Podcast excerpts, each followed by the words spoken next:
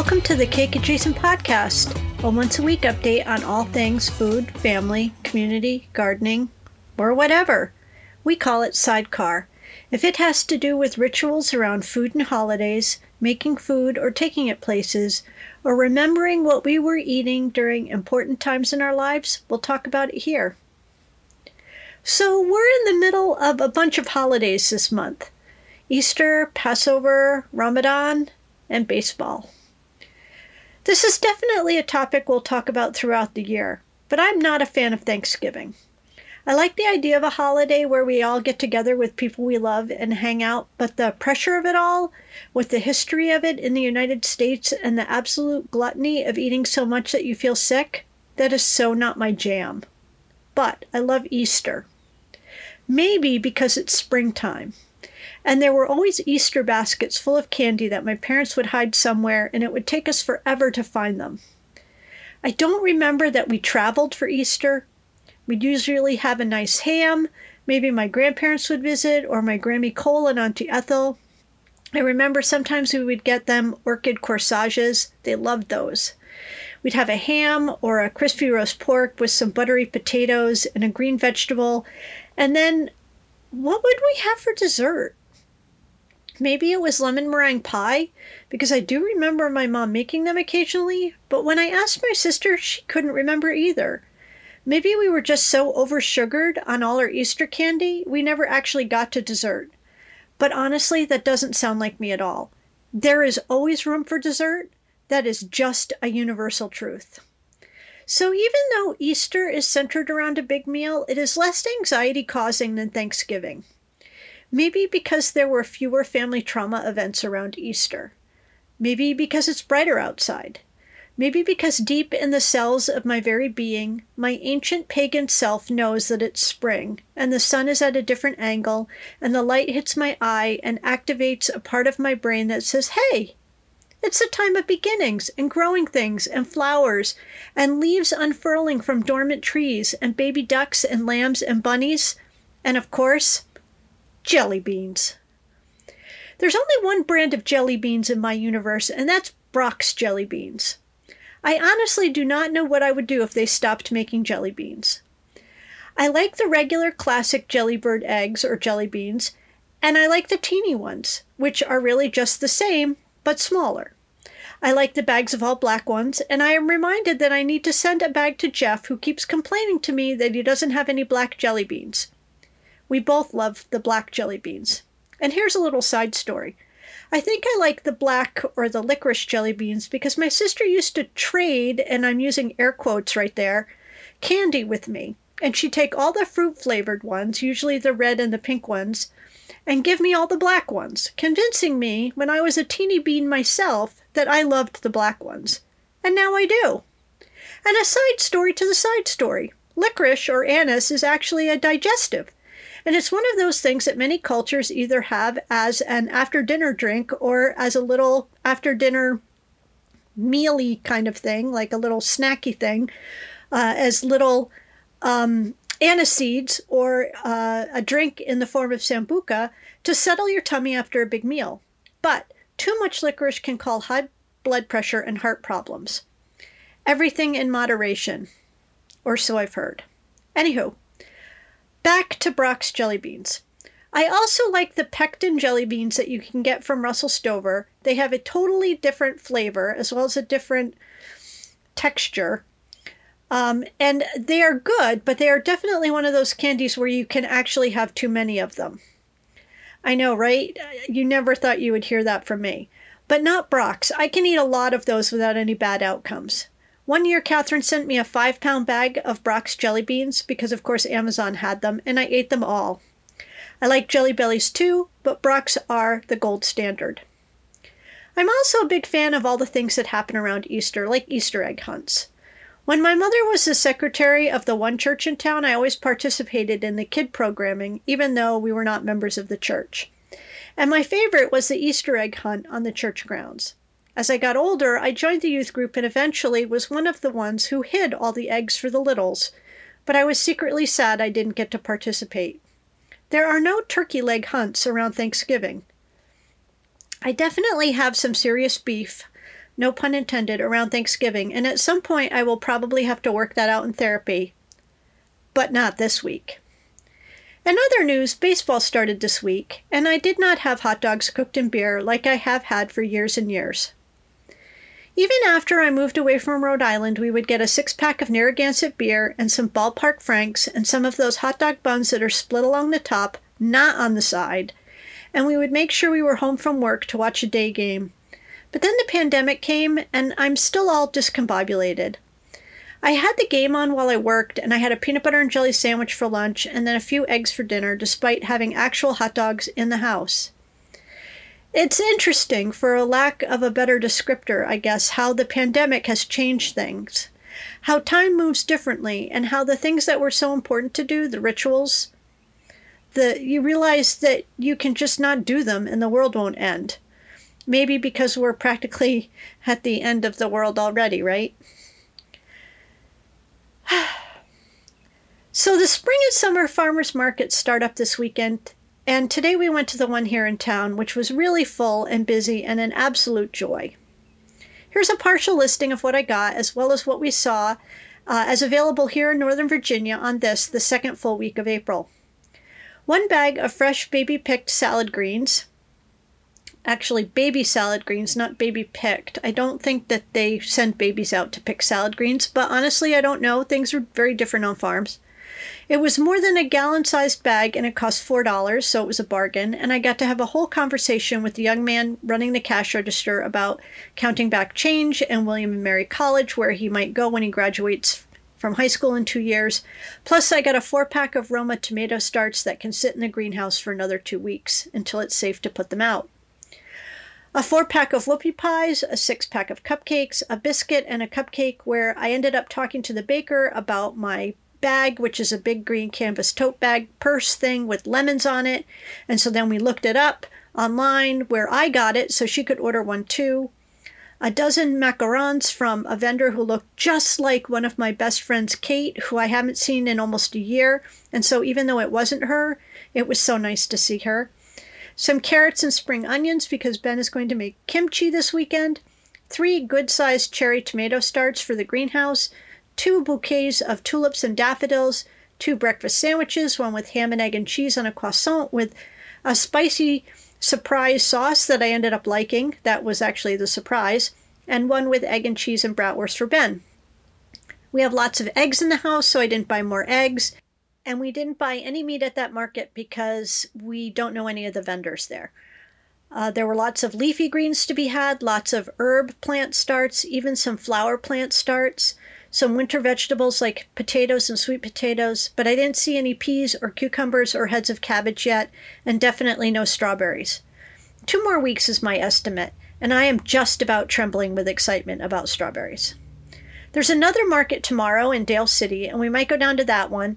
Uh, our favorite dairy places there, and they, even though they actually deliver, I feel like if we're going to the market, we should just pick up there rather than ask them to drop anything off at our house. I feel like farmers have enough to do without driving milk and cheese all over the county.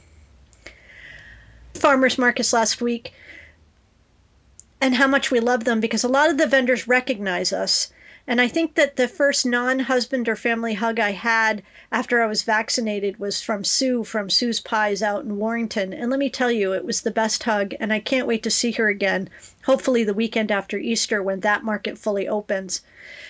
But it is also because I know how hard it is to be a farmer and how important it is to do that work. Farms help us keep some of the land from being overdeveloped in this region and ensure that there are places for wildlife to live.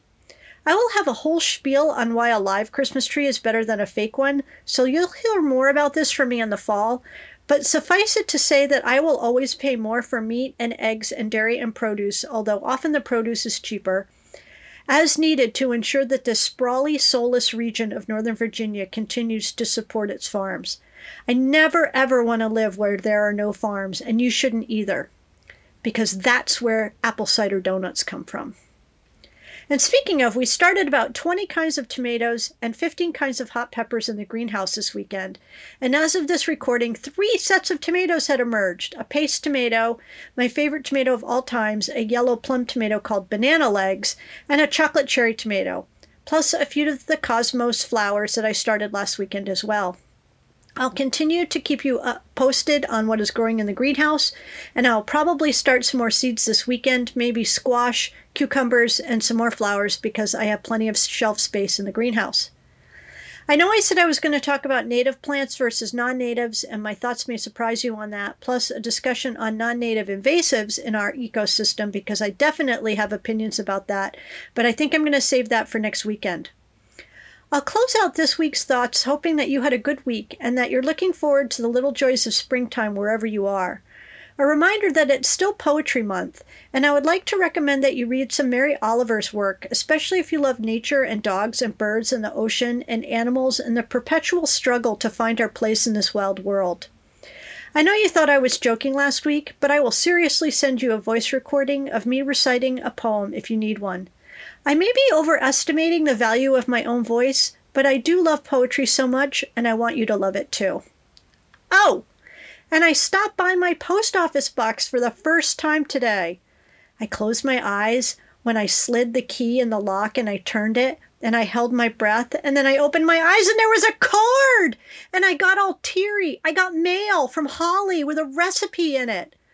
Bing cherry salad from her grandmother, and I'm so excited to try it. And it honestly sounds like the perfect Easter recipe. Thank you so much. If you want to send me a recipe or something to try, you can find the address in the show notes or on the website for twochocolatecakes.com. It's also pinned to the top of the Twitter feed. Okay, on to this week's food holidays. I'm so excited to see in my Twitter feed when y'all understand the assignment and tell me you made tiramisu on coffee cake day. Like, how perfect is that? You know I'm all about the interpretation. All right, today is Unicorn Day, for starters. And as you know, they are very hard to find. So if you see one, don't eat it. We saw a tiny child at the farmer's market who was kind of dressed as a unicorn with three layers of tulle and a hat and some shiny satiny sneakers. And she was pulling this tiny wooden duck toy. And we came up behind her and her family, and I said, Oh, hello, I thought you were a unicorn and she pretty much thought that was the greatest thing. It is also Chinese Almond Cookie Day, and I'm not 100% sure I know what those are, but I am definitely positive that I like them. Tomorrow, Sunday, is Cinnamon Crescent Day, and what even is that? Does that have a different name? Because both of my calendars reference it. I do remember that when, when I would help my mother make pies, we would use the leftover pie dough to make these little cinnamon and sugar baked crunchy rolled up things. So I guess that's what those are. I don't know. It's also farm animal days, and I'm hesitant to ask if that is for eating or for petting. Finally, it is siblings day, and I have a sister, two stepsisters, and a stepbrother who I will talk about sometime on the podcast who died almost 20 years ago this month because his story is one I want to tell you all. I would be lost without my sister. We don't always agree or hold the same world views on things like black licorice or lobster, but I'm not sure I'd trade her for anything, not even a pony. And she's not feeling well this week, so if y'all can spare a good thought for her, I'd appreciate it. Monday is National Cheese Fondue Day, which is a good day indeed. Melted cheese? Yes, please. It's also Pet Day, but as our friends George and Jean would recommend, please do not put melty cheese on your pets in an attempt to get them to groom themselves.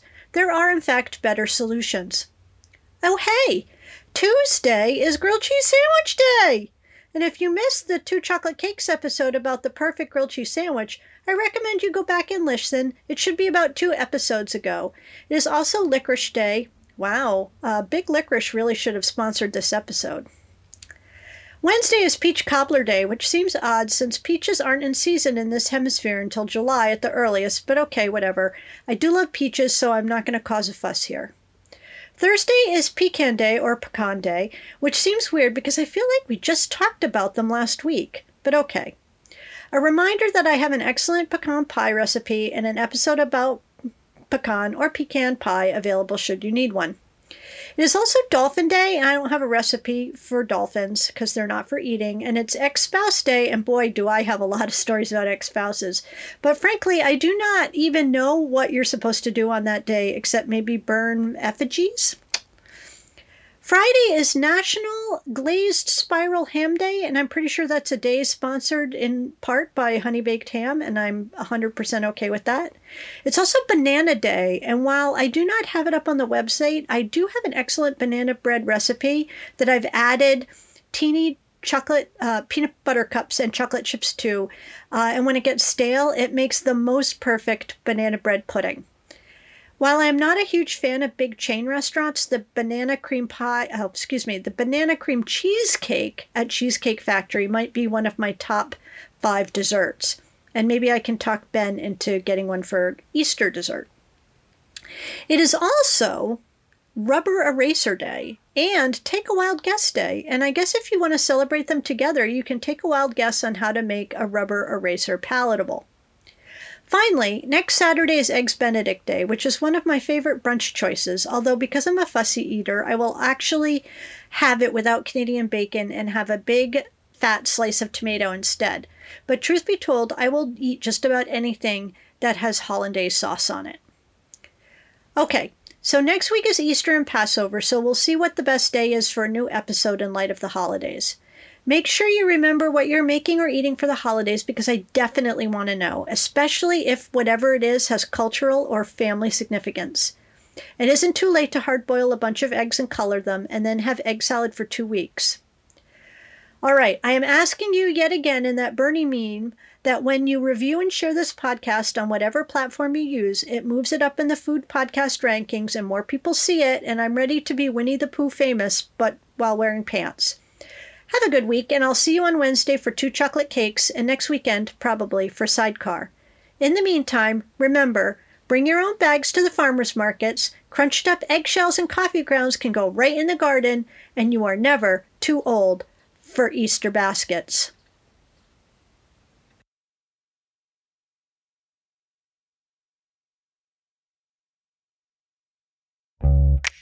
Thank you.